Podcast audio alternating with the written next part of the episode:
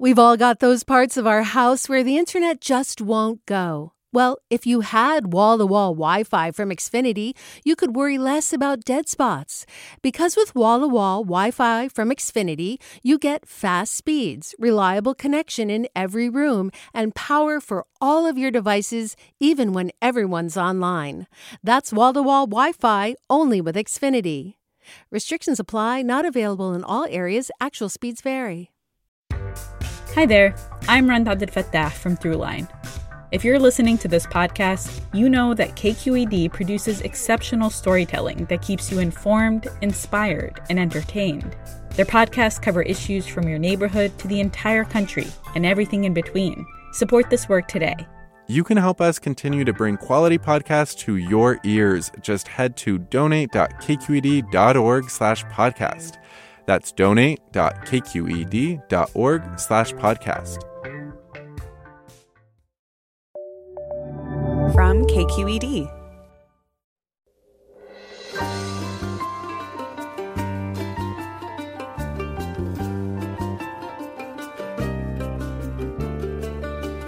From KQED Public Radio in San Francisco, I'm Mina Kim. Coming up on Forum, with efforts to disenfranchise black voters alive and well, political analyst Tiffany Cross says Democrats need to do more to engage this powerful voting bloc that was critical to the party's 2018 blue wave and yet continues to be taken for granted by the party and in media narratives.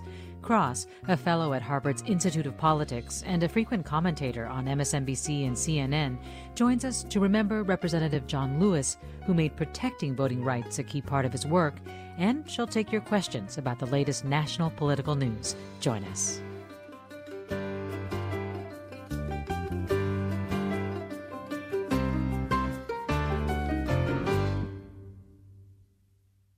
This is Forum. I'm Mina Kim. The role of black voters in shaping and saving an American democratic system still determined to exclude them is a little understood and appreciated part of U.S. history, one that Tiffany Cross highlights in her new book, Say It Louder: Black Voters, White Narratives, and Saving Our Democracy. With November a few months away, Cross joins us to talk about the 2020 election, protests for racial justice, including the latest from Portland, and to remember civil rights giant John Lewis. Welcome to Forum, Tiffany Cross. I'm very happy to be here. Thanks for having me. Well, we're really glad to have you. And of course, there's a direct line between the work of Representative John Lewis and the power of black voters today. First, what was your reaction to the news of his death? Well, obviously, it was sad to see Congressman John Lewis pass on. He was a torchbearer. And so the torchbearer passed, but in doing so, he passed the torch. And so it is time for a newer generation of leaders to become equal to the task and address some of the inequality that John Lewis shed blood for. I think, there are a lot of people alive today who say, man, if I were alive in the 60s, or if I were alive during the civil rights era, this is what I would do. And whatever you're doing at this moment is the thing that you would do during the civil rights movement. And so I think in his passing, I hope it inspires people to join us on some of the front lines that some of the activists have been on, and to address inequality at the state, federal, and local level. And whatever your reach is, you have an ability to make a difference. And so I think John Lewis reminds us of that. I wrote about him in my book, Say It Louder, the skull fracture he suffered on the Edmund Pettus Bridge. And I just wonder how many people would be willing to show up and knowing that you could get, clubbed over the head with a nightstick and still show up and fight for justice and equality. And if we all live by his fiery passion, but also his empathetic compassion for people, I think we will see great gains in terms of our elections, but also just human kindness in terms of living in a society peacefully together. Yes, and that point about what we do now with our time. There was this series of tweets, actually, that our local Congressmember Barbara Lee tweeted out about Lewis, and she quotes him as saying, "Every generation leaves behind a legacy. What that legacy will be is determined by the people of that generation." And what legacy do you want to leave behind. It's also been interesting, Tiffany Cross, just to see how many people on both sides of the aisle are coming out to pay tribute to Lewis. I mean, he really did seem to cross party lines. Yes, he certainly did. But I would say, you know, seeing people on both sides of the divide come out and offer their condolences or warm remarks has struck me as a bit hypocritical, to be honest with you. I think it's baffling that you would have some Republican members of Congress shared their warm thoughts for Congressman Lewis while trying to undermine everything he stood for, while perpetuating GOP-led voter suppression, while enacting policies that are disproportionately harmful to Black and Brown communities, while supporting a president who is, by policy and by lingo, a white supremacist. And so I just, you know, I think empty words have no meaning. And also the fact that two of the Republican senators' words were so empty that they tweeted out pictures of Congressman Elijah Cummings, who, of course, died months earlier, mistaking him for Congressman John Lewis. So I remain unimpressed by those empty words and insulted by an empty effort. And do you think that his death, or at least them being called out for those things, might in fact do anything for the Voting Rights Advancement Act that's been sitting on Mitch McConnell's desk? I think if something, if we've learned nothing else these past 4 years, it's that this Republican Party has no shame nor a spine. And so, unfortunately, no, I'm not hopeful that this will impact voting rights at all, particularly when the leader of their party has been making false claims without offering any evidence of voter fraud. He's attacking mail-in balloting. So, unfortunately, we have not really seen the party stand up to him, or even counter some of the false narratives that he's offered around voting. So sadly, no, I cannot put my faith in any member of the Republican Party in Congress right now that they will do the right thing when it comes to protecting our democracy. House Speaker Nancy Pelosi, she referenced John Lewis in talking about the power of protest, and also to call out the Trump administration for its actions in Portland. I mean, as you know, videos posted on social media of federal officers seizing people and pulling them into unmarked vans. I mean, first, your take on this kind of response at the federal level. This is a preview. I mean, you know, look, I know there are a lot of people who are surprised and frustrated and scared, but I would still say, look across the chasm to all the people in 2015 and 2016. And we're all standing here saying, we tried to tell you. Donald Trump has not really surprised anybody who was paying attention to the rhetoric coming from his mouth on the campaign trail. This is someone who has made a tradition of celebrating dictators. He has painted peaceful protesters as anarchists. He has lied unapologetically around what is happening on the ground at the policy level, the local policy level, from a party who purports to support small government. They are enacting martial law, essentially, secret police kidnapping people. This is something, imagine how we would cover something like this happening in Hong Kong or happening in another foreign country who's run by a dictator, and compare and contrast that to how we're covering this today. This should be breaking news across all the networks 24 hours a day, because this is something that will only spread. When once someone takes hold of that type of power and the outcry is too small, they don't give that power back. They will continue to erode the pillars of our democracy until they are stopped. And so I feel my heart goes out to people who have been impacted by these secret police. But I also think it allows us for another conversation around police brutality, around the secret police activity that's been happening as it relates to deportations and immigration, with people showing up to members' home under the guise of law enforcement, with you know, employing some of the local law enforcement who's already at capacity in terms of their time and resources, employing them to act as DHS immigration or ICE agents. I think this is coming at a time when we are rethinking and reimagining public safety, and it highlights how dangerous this can be when a government turns on its own people, and we're seeing it play out right before our eyes. And what will it take to make a national outcry from everybody to stop this kind of reckless behavior?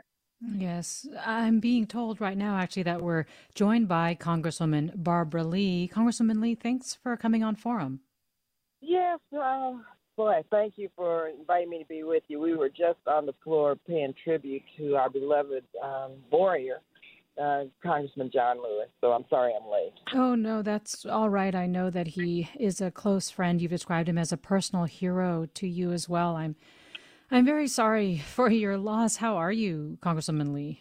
Well, you know, it's right now it's surreal. It's shocking, and I feel like we know there's a void. I feel that it's very real, and I keep thinking, what is the world like without John Lewis? How are we going to move forward? Then I feel inspired by the young people who have really taken the baton, and he got a chance to see that and witness that and be with them.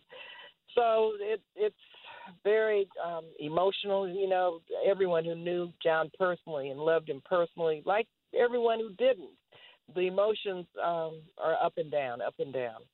And, you know, it's just such an honor, and I feel so humbled to be able to have known him personally and to have been with him on so many occasions, on so many special occasions. Most recently, we celebrated his 80th birthday, March 3rd, at the Capitol, and I think that was probably the last time I had a chance to really take a picture with him. You know, so all of those memories are coming back. When he came to my district,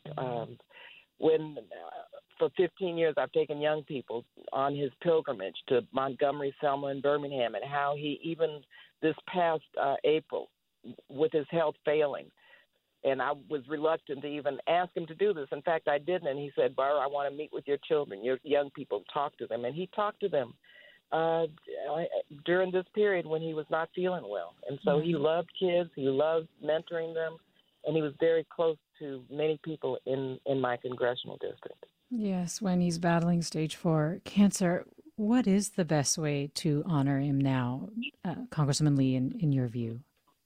Well, the best way to honor John Lewis is to continue to fight for justice, for racial equity, for nonviolence, for passing the Voting Rights Act, to beat back and fight back against voter suppression. All of these issues John fought till he passed away. And, you know, just personally, he supported a resolution very recently that I introduced calling for truth, racial healing, and transformation, and told me how important that was, and issued a wonderful, beautiful statement. And so I think all of us have so many efforts we were working with John on, and I think for all of us personally and for us in Congress, we have to continue with those efforts to make sure they get passed and signed into law. And for people who love John and who are activists and who are not in Washington, D.C., and Congress, John was really very connected to the movement and to Black Lives Matter and to our dreamers and to, you know, people who were trying to make systemic change and to try to change the soul of this country in terms of reclaiming it and trying to make life better for everyone. And on the same weekend of his death, we also learn about these actions I was just talking with Tiffany Cross about, related to the way that the federal government has tried to squelch protests in Portland. And I wonder if you have any thoughts on that before I let you go. Well, you know, this is a democracy, not a dictatorship. But this occupant in the White House continues to prove that he really identifies with how dictators operate. And it's shocking. I guess not surprising, but shocking to see this in our own country, where you have people being rounded up and put in unmarked cars. Come on. I mean, this is serious. And, you know, we've been working to try to make sure that minimally we don't transfer these weapons of war to the police departments. You know, this administration is an administration that is dangerous. It's militarizing or it's trying to militarize our domestic policing activities, and it's being as hypocritical as it could be when you look at other countries and how this country prides itself on clamping down on human rights violations and on dictators when people protest and how dictators repress people and put people in jail for speaking out. Well, this administration is doing the same thing. And so I would just say, you know, we have to be very vigilant. As my young people say, we have to stay woke, but we have to remember these elections are about life and death, and we have to register to vote.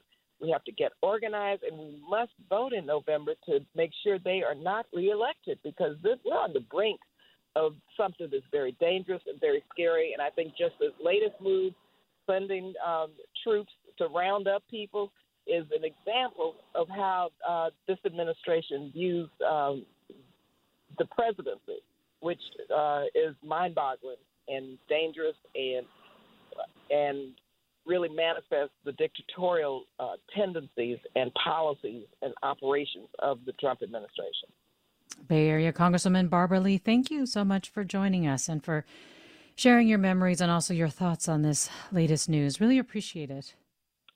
Thank you, and thank you for covering these stories. It's so important that we have the truth being told about what's taking place in our country, and thank you for memorializing John Lewis, as well as Reverend C.T. Vivian, who came to my district. We can't forget what a warrior for justice and peace and freedom he was. And he actually came to Oakland, got a chance to meet a lot of people who had known him but didn't really know him. And so our sympathies and condolences go out for Reverend C.T. Vivian, to Reverend C.T. Vivian's family also, as well as Congressman Lewis. Yes, I'm so glad you brought up C.T. Vivian, who also worked, you know, as part of the Freedom Riders, and as you say, came here. And I don't know if there's any more you want to say about C.T. Vivian before you go. Well, C.T. Vivian was a powerful preacher, first of all, and we know that the Civil Rights Movement, you know, was actually led by the faith community. But Reverend Vivian, as kind and gentle, just like with John Lewis as he was strong and adamant about civil and human rights.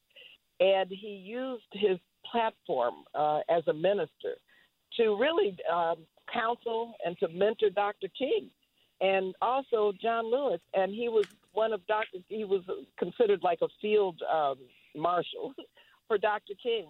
And I was a personal friend of Reverend C.T. Vivian, so we were in contact. He was, up until the end, still advising people, still lifting up Black Lives Matter, and still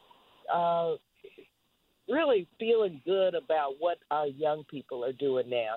And my young people at the Martin Luther King Freedom Center got a chance to meet Reverend Vivian also in Alabama, and brought him to the East Bay, and we had a lecture series with him, and people who did not know him got a chance to know and love him. This was several years ago, and began to really recognize what a great, great human being he was. And so may he rest in peace, along with John Lewis. I'm so sorry you've lost two friends Friday. Congresswoman Barbara Lee, thank you. Thank you. And we're talking with Tiffany Cross. She's a political analyst, a resident fellow at Harvard Kennedy School's Institute of Politics, author of the book Say It Louder, Black Voters, White Narratives, and Saving Our Democracy. And Tiffany Cross, I don't know if you had anything to add with regard to what Congresswoman Lee was saying that struck you, or about C.T. Vivian. Well, I think she echoed a lot of the thoughts that I shared, and I would just add my warm remembrance for the Reverend C.T. Vivian. He lived such a full life. He was a member of Alpha Phi Alpha Fraternity Incorporated, as was Dr. Martin Luther King. So I know the fraternity is mourning his loss as well. And he was such a phenomenal preacher. And I would just say that it feels like, you know, with the torchbearers passing, that they are really passing the torch. And while I mourn their loss, I'm looking forward to seeing the next generation of leaders elevate and escalate the conversations that we're having, bringing a racial reckoning centuries in the making. Yes, and we are moving forward, facing this election in November. And as Congresswoman Lee was saying, you know, so much has to be done. This feels like a life or death situation. And of course, Tiffany Cross, you said that the path for victory for Biden, for example, is through Black voters. Can you talk about that? Sure. So I think when you look at who it was who resurrected Biden's campaign, It was the Black voters of South Carolina. And I think there are too often, as I write about in my book, too often political conversations tend to center white people. And as the demographics change, the media landscape is going to have to catch up or they will get left behind. And the danger in that is that other people will look to other outlets and resources to consume news, and candidates get impacted by that. So much of what we know about our politics comes from media that filters a lot of this information, and that can come with consequences we saw with the Russian election interference. So I think with the, as it relates to the Biden campaign, it does appear sometimes that he is making this appeal to these quote unquote swing voters, which I don't really know what that is, because if someone's on the fence at this point, you have to question what exactly are you waiting to swing towards. And I think, you know, with some of the policy proposals, like how many of your policy proposals are speaking to the rising majority and not concerned about the mythical swing voters, which are really in the shrinking majority. And look, I wrote a book about Black voters because that's what I know best, but I've navigated all communities of color for decades. And when we talk about diversity, we tend to talk about it in black and white, literally and figuratively, pun intended. But we also have to recognize that for the first time this year, the Latinx community eclipsed Black voters in terms of eligible voters, not registered voters. So we have to ask, why aren't they registering in the same numbers? And I think a lot of that is because our campaigns and candidates reaching out to them. If not, they should be. And Asian American Pacific Islander voters are the fastest growing demographic in this country, who overwhelmingly don't identify with either party, yet not a lot of outreach there. There are Native American communities across this country that decide federal races in North Dakota and Arizona and New Mexico. And so I hope that the Biden campaign is recognizing that the political landscape looks a lot different than it did in 2008, and that the Democratic Party has not won the majority white vote since 1964. The last time there was a significant white vote was in 1976, when the electorate was 89% white. And it just does not look like that anymore. And the thing is that baffles my mind, when you vote with an interest of communities of color in mind, everybody wins. It doesn't have to be that these communities of color have gotten something and taking away from someone else. These are policy proposals that benefit everybody, as it has always been. So a lot of this opposition is not that I so disagree with this policy proposal. It's that government is by the people, of the people, and for the people, until for the people starts to include people who don't look like me.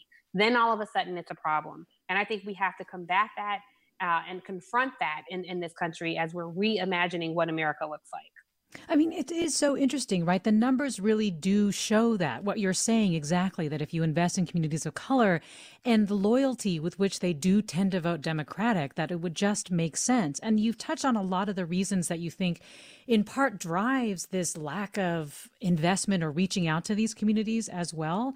But I mean, what else drives that? Is it just this, as you say, inability to sort of get rid of this idea that you really have to appeal to white voters in swing states? Is it donor driven? I mean, I think it's all the above. I don't know that we can point to one thing, but, you know, obviously I focus on media and the great influence that has, but the donor class is also largely white and male, and one thing tends to feed the other. And so when you have a media landscape that's centering white people around every conversation, and they, you know, also focus on candidates that look like them or candidates that they find electable, that feeds the donor class. And so they're going to contribute to campaigns that the media has told them, these are the people who are electable.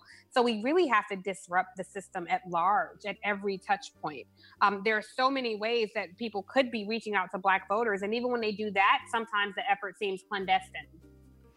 We're talking with Tiffany Cross. Her new book is Say It Louder, Black Voters, White Narratives, and Saving Our Democracy. And I want you, our listeners, to join the conversation. Give us a call, 866-733-6786. Again, 866-733-6786. With your questions for Tiffany Cross, questions about election 2020, the state of the electorate heading into November. You can also reach us on Twitter or Facebook at KQED Forum, or email your questions to forum@kqed.org. More after the break. I'm Nina Kim.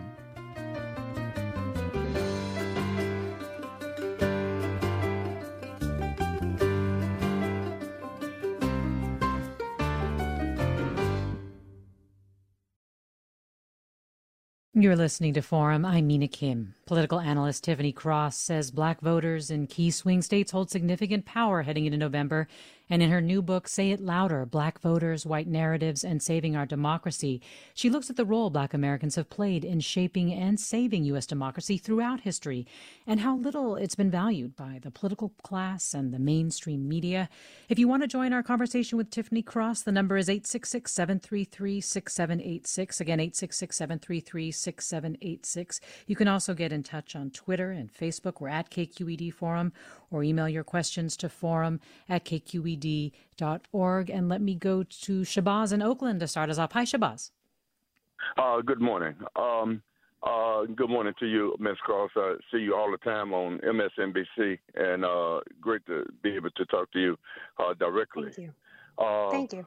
I wanted to, on the Voting Rights Act, you know, we know that one of the first things that Chief Justice John Roberts did was to remove the part that provided protection for people in the voting process. And I'm wondering if can Congress override the Supreme Court on certain issues? And if so, is this issue part of one of those things that Congress could, seeing how that voter suppression is so prevalent now in America, would it be it seems like every time that something happens that we don't like, the Democrats start an investigation. I'm so sick and tired of the investigations as opposed to direct actions. It's like, my goodness, you know. And last but not least, since President Trump uses the military and everything that he does, seemingly, do you think that if he loses the election, he's already said that he won't go peacefully, do you think the military should walk him out? Shabazz, thanks. Tiffany Cross, a lot to unpack there. Yeah, so let me first address voting rights. So no, Congress cannot override the Supreme Court. We have three branches of government, and they are all co-equal, and one, as it works, should not be able to override the other. However, we have seen in recent administrations this, including the Trump administration, through the process of executive orders, we've seen this theory, this understanding, this constitutional mandate pushed to the limit. So we'll see. Now, when the Supreme Court struck down Section 5 of the Voting Rights Act that said, hey, these jurisdictions have a history of suppressing votes, you need to check in with the federal government before making these guidelines. That went away. So what Congress has then tried to do is introduce or push for a bill imposing similar restrictions and allowing the Justice Department to appoint election observers to be passed by the Senate after it passed the Democratic-controlled House in 2019. So this is why I'm frustrated with a lot of the Republicans on the GOP side of the aisle tweeting out their remorse and sympathies for the Lewis family while working to undermine his work. It's interesting because just today, several Democrats are calling for the bill to be renamed in honor of John Lewis, who, of course, is just an amazing person and has long fought for voting rights. So, you know, and I hear your frustration, and I just want to be really clear. A lot of people say, well, what are Democrats doing? They're investigating this.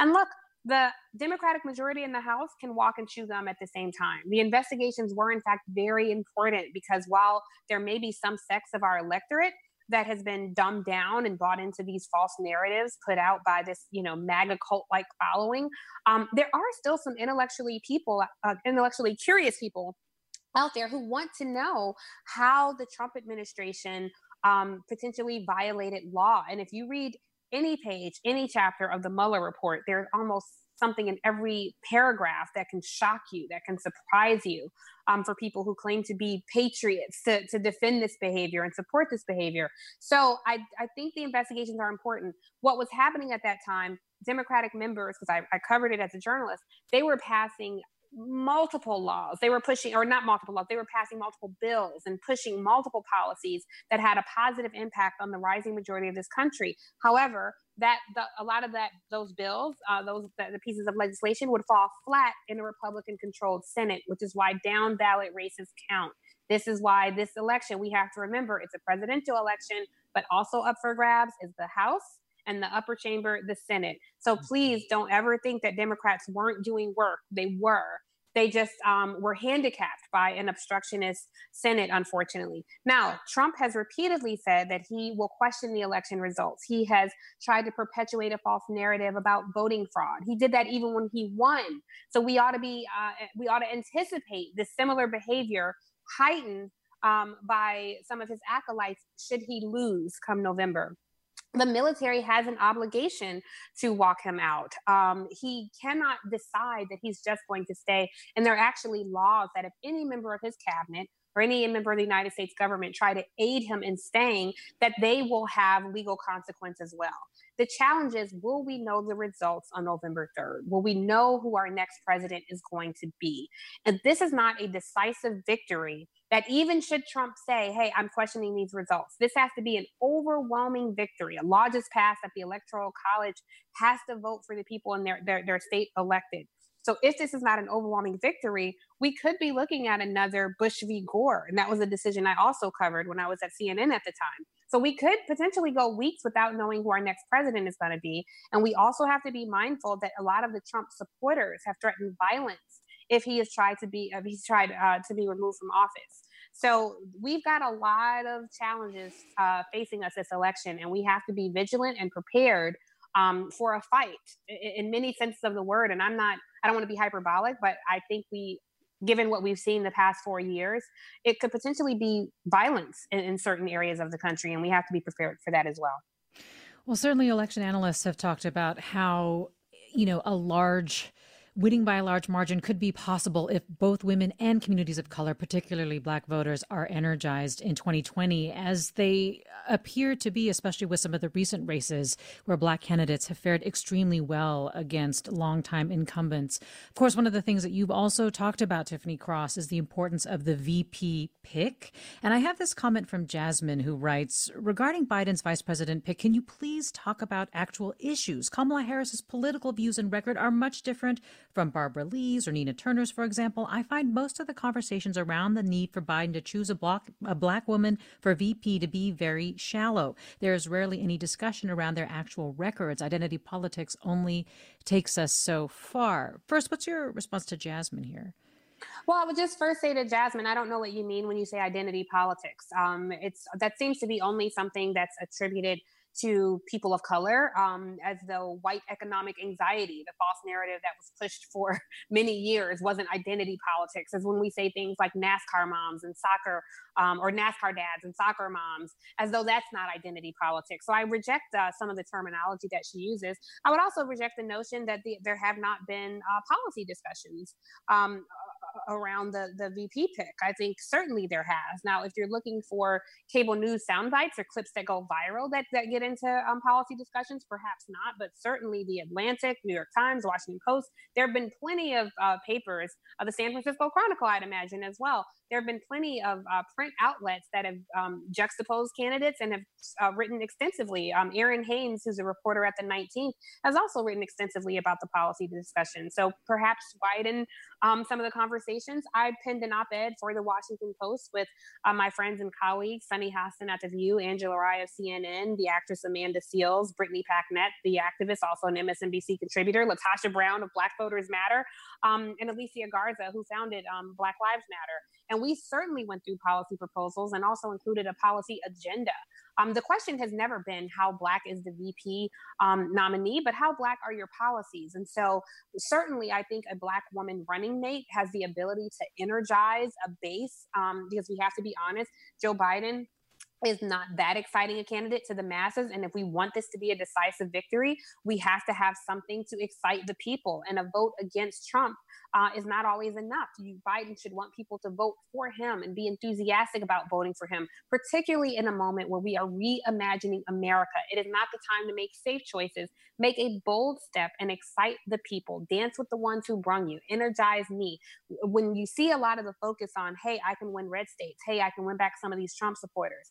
Oh, what a slap in the face to the Black people who resurrected you, who upheld you. And so when we hear things like that, we have to say, yeah, you've promised us a Supreme Court justice, but for years we had an all-white Supreme Court. For years we had an all-white president and vice president. For years we've had a majority white Congress. What is wrong with the Black constituency who sit at the epicenter of political power to say, hey, we want someone who looks like the people who help elect you, and we want that person to be responsible for adopting an agenda that comprehensively addresses issues as it relates to us.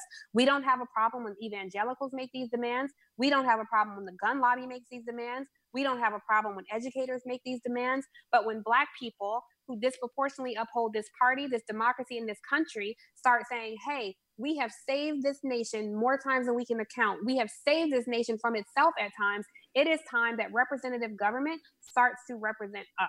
I don't understand the pushback we get for that, but I think that includes certainly a lot of policy discussion. And if I could get into it, but I don't want to take up the whole program, but though I certainly have some policy proposals off the top of my head, but I know that we have other callers to get to, but I'd be happy to expand on that if we had time, but let me know. one quick follow-up though. And if Biden doesn't choose a Black woman VP, I mean, what kind of impact do you think it will have? Especially since, I mean, James Clyburn at one point made it sound like this was not an absolute requirement for him. He seemed to sort of be walking back earlier statements that it was. I mean, what do you think the response would be? And also knowing that the black voters are not a monolith. Right. And I was going to make that point. We're not a homogenous group of people. And I think, you know, there are a lot of people who feel like James Clyburn, who feel like, no, you know, that because I think so many voters, because Black voters in particular have been so historically brutalized by this country, that people vote out of fear and they worry, like, don't ask for too much. He's already said he'll give us a Supreme Court justice, like, let him do what he does. Well, I don't ascribe to that. I'm all about creating a democracy that empowers its people, not a government to create power over its people. And so when we want power to the people, we want somebody who can represent political points that matter to us. And I understand how Leader Clyburn may feel, but there is a generational divide in some of these things. And so he certainly does not speak for the rising majority, the younger, newer voters coming into the electorate. I mean, I think for them, the historic presidency of Barack Obama was their ceiling, not their floor. So they're not looking at, we should be so safe and we should try to get something, you know, that's going to make everybody else comfortable. They're saying, no, like, it's not even a big deal to have a Black woman running mate. We care about what policy proposals she's putting forth. So I thought, I honestly was disappointed that Leader Clyburn said that, but obviously he has a right to his opinion. I think there was a second part of your question and I went off on a tangent, and I want to make sure I answered you. No, I think you actually really did answer it. And you're right, I should get to some more calls. Let me bring Jake from Oakland into the conversation. Hi, Jake. Join us. Hi. Thanks for taking my call. I'm curious what your guest feels about the Electoral College, seeing as a lot of voters of color are, you know, congregated or concentrated in states that are already heavily Democratic leaning, the obvious example here being California. Thanks, Jake. The Electoral College, Tiffany Cross. Yeah, I think, again, I will keep saying this. It is a great time to reimagine America because the Electoral College disproportionately benefits whiter states. And it's just somewhat antiquated. You know, I think it's time that we have to get rid of the Electoral College. I think not enough people understand the relationship between the Electoral College and the popular vote. The founding fathers created this in large part because they feared voters would not know all the candidates. And I think, you know, this election cycle, we had 20 something presidents run, but they created this at a time where there was not, you know, media at our fingertips, that there was not access to information in an era where, you know, when the founding fathers created this, it was people didn't travel, you know, people weren't going to California from New York. And so it just, by every measure, it is just an antiquated notion and ridiculous that it's something that still has so much influence over our elections. And when you look at historically how decisions are made, the fact that we're pulling from something that was centuries ago has not benefited its people, and not just communities of color. It has not benefited America. This is, I want to say the third time, somebody should fact check me there, but this may be the third time that a presidential candidate has won the popular vote and lost the election. And that directly goes against the will of the people. Well, Beth writes, voters vote their interests. Voters age 60 and over seem to be the most reliable voters. Swing voters are often independent, no-party voters who vote for specific issues. But I'm concerned that some will not vote at all because Biden is not liberal enough. This concerns me. I mean, what are the chances of that, do you think, Tiffany Cross? I mean, is that something that you're partly warning about to some extent? Definitely. I think we have to be honest that for most people, for most rational, seeing, thinking, hearing people, this is not an election, a choice between Donald Trump and Joe Biden. This is a choice between Joe Biden or stay home. There are so many people who have survived white supremacists in the White House. There are so many people who have lived through policies that had an adverse effect on their lives. And so it's the job of activists out there to convince people how policy impacts them. If we don't have help from the top of the ticket, it makes the job that much harder for activists on the ground who are trying to, amp up GOTV efforts. And so when you're trying to convince people to get out the vote, for some people, the idea of 2008 Joe Biden, who stood alongside the first Black president this country ever elected, is appealing. For others, the reality of a 2020 Joe Biden running for president to make history as one of the oldest people to enter the White House at 78 is not an exciting choice. And so not only do we have to consider that as it relates to his running mate, we have to consider what Congress looks like. So Joe Biden could be facing an increasingly progressive Congress. You have folks like Richie Torres and Jamal Bowman out of New York who unseat incumbents, as progressives. And so, it's a landscape where I think Joe Biden is running from an old playbook. And that's not to say that, I want to be very clear, this is not to say that the choice is difficult between Donald Trump and Joe Biden. Any rational adult would be exponentially better than what we have in the White House. So my choice is clear. But for people who don't always see the direct connection and the direct correlation between the state of their lives and the everyday decisions they make and federal policy, we have to make them understand, and not only understand, but be outraged, and not only be outraged, but be inspired, and not only be inspired, but be motivated on November 3rd to fill out these mail-in ballots or to physically show up and cast a ballot. And the unholy trinity that we'll face, from the GOP-led voter suppression to foreign election interference that specifically targets Black voters to the fallout of COVID-19, we've got enough hurdles to overcome that we're just saying, make our job easier to make the American people get excited to help get this country back on course. Well, one last point about this from Paul. Given Mr. Biden's age, I think the VP choice should be whoever they think the electorate would be comfortable with as president. Personally, I want to selfishly retain Ms. Harris as our senator, but I'm pretty comfortable with all the others named so far. Let me go to Dan in Santa Clara. Hi, Dan. Yes, good morning. Thank you for taking my call. First, I'd just like to say I love your guest, a cement bag Democrat. The D on it, and I'll vote for it. So I think Biden's great, but I love the conversation we're having. This is exactly what we need in our party. What I'd like is your guest to speak to these technically legal, I suppose, but thoroughly unconstitutional actions being taken in Portland. This stuff is completely outrageous. Unmarked vans, unmarked police officers running along and nabbing people off the street. Please let me know what you think. Thank you. Well, Dan, thanks. And it does sound like there is a big question of legality. I mean, I know that I believe the attorney general in Oregon is trying to challenge these actions. Yeah. And it does not sound legal to me. The New York Times did a more extensive piece, I think this morning, on the legal questions around it. But federal agents, including Trump's Homeland Security Department, are essentially terrorizing the community and threatening lives and attacking protesters who are demonstrating against police brutality. So these militarized forces are certainly are problematic at best and illegal at worst. And like I said, I write extensively in my book about how law enforcement has swollen their ranks through white supremacy over the years. And I don't have time, because I'll take up the whole time if I try to get into it. But I would also just say that Oregon itself has a very racist history, and it was actually designed to exclude Black people from ever living there. And so when a state is rooted in that kind of policy, even though the state itself is saying, we don't want this, Mayor Tom Wheeler has been saying they have only escalated this problem. It just shows, though, the systemic racism on which this country was founded and built. And this all stems from law enforcement brutalizing Black people and to a lesser degree and more recently brown people. So I'm devastated at this, and I think we ought to take it seriously, because this is also a virus. You know, we have COVID-19 plaguing us, but this is a virus that can also spread.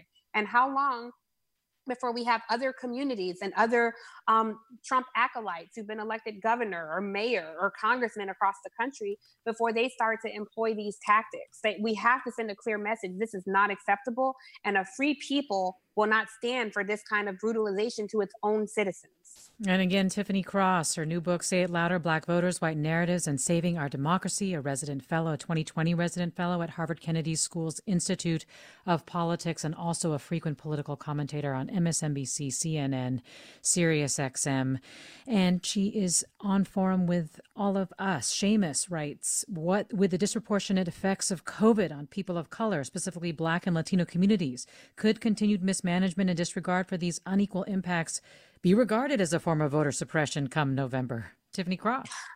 I regard it as such right now. I actually write about some elements of this. Obviously, I was writing the book at a time that COVID-19 was not the global plague it is today. But I actually point out how the efforts of voter suppression take on different forms. And, you know, this could definitely make it easier for states like Florida and Georgia, who have already been very out front on suppressing the votes, with Ron DeSantis in Florida and Brian Kemp in Georgia, who is, who's literally jailed Black people for running for office and winning. I won't tell that story because I'll take up too much time, but if you want it, you should buy the book because I talk about it. But yes, COVID-19 will certainly aid in GOP-led voter suppression and also in foreign election interference.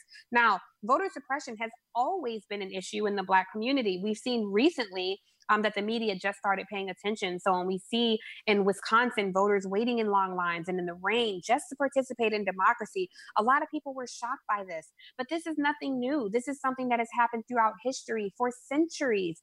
Even after the Voting Rights Act passed, there was rampant voter suppression that always took place. In most Black communities, you don't go in and out and vote. The voting lines are always long. Thousands of people are purged from the polls. But it did not become a story in the mainstream media until it impacted white people, until Donald Trump started saying, I'm going to go after mail-in ballots. And that's when white folks said, oh, wait a second, my grandmother uses this. I use this. Donald Trump himself uses this. Why are we employing mail-in ballots? Because we're dealing with a global plague that is literally taking lives. So as long as he is attacking mail-in ballots, threatening to not accept the election results, threatening our tradition of a peaceful transition of power, yes, absolutely, that is a pure, clear example of voter suppression.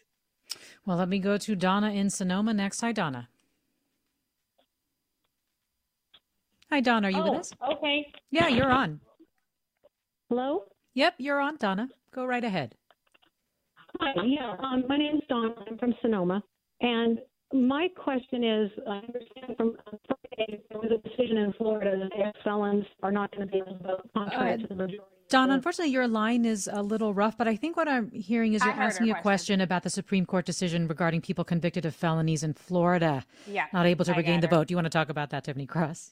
Yes, thank you, Don. I heard most of it, so I hope I'm answering your question. So yes, I write extensively in this about this in my book. I have a whole chapter called Florida Man, so I hope people will read it. But yes, Ron DeSantis is specifically targeting Amendment 4. Amendment 4 is something that passed in 2018 when the voters of Florida said, yes, these voters ought to be able to cast ballots even though they were previously convicted of felons. Now, the way that law ever got into place is because the people of Florida were trying to figure out a way after slavery to keep Black people from the ballot box.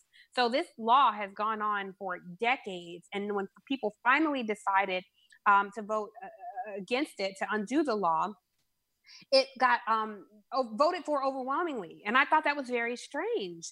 However, after it passed, immediately the government tried to undermine the will of the people and challenge it in court. What was happening is they essentially said, okay, all of these people who were previously convicted of felons can vote, but you have to pay all your court fees. You have to pay any attorney fees. It was essentially a poll tax. So you have to come up with this money. Now imagine somebody coming out of prison with the challenges already with the ban the box legislation and people can't get employed after being convicted of felons, with an unforgiving criminal justice system that disproportionately criminalizes Black and brown people. Imagine how difficult it could be to pay off those fines. And those, Florida is very aggressive with the fines. So, you know, this law has been in place since 1868. Florida is not a $20 fee here. They are the national leader in racking up financial penalties, which have really have become a top source of revenue for the state. So they don't want to get rid of that. One of the Florida outlets I interviewed when I was writing the book reported that more than $1 billion in felony fines were issued between 2013 and 2018. So this is what's at the root of people denying the right to vote for people previously convicted of felonies. They don't want a disproportionate amount of people of color to the ballot box, but they also want to depress and oppress Black and brown people financially to keep them from the ballot box. So it's devastating that the courts have sided with Ron DeSantis in his effort to suppress the votes. And Florida being a battleground state, which will have a lot of eyes on it this go round, I just think it's going to be pandemonium, unfortunately, trying to get the government to uphold the will of the people.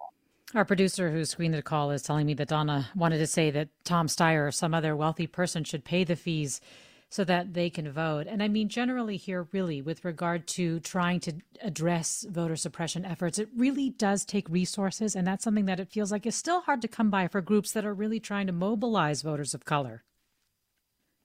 Yeah, so there are some who have, you know, done very well. There are a lot of groups on the ground doing amazing work. One woman, I followed her organization around and interviewed her extensively for the book, is Latasha Brown of Black Voters Matter. She's working in every southern state in the country and is also working in 2 swing states. NAACP Legal Defense Fund, they are also very out front. The Lawyers Committee for Civil Rights, these are all groups who have 800 numbers you can call if you have any issues or questions around voting, and I encourage people to do so. Well, I think you just answered one of our listeners' questions who wants to know where to start in terms of learning more about how to get involved. Tiffany Cross, thank you so much for coming on Forum. Really appreciate having you on and hearing your analysis. Thank you so much for having me. This was so awesome. Tiffany Cross, her book is Say It Louder, Black Voters, White Narratives, and Saving Our Democracy. Ariana Prale produced today's segment. I'm Mina Kim. Thanks so much for listening.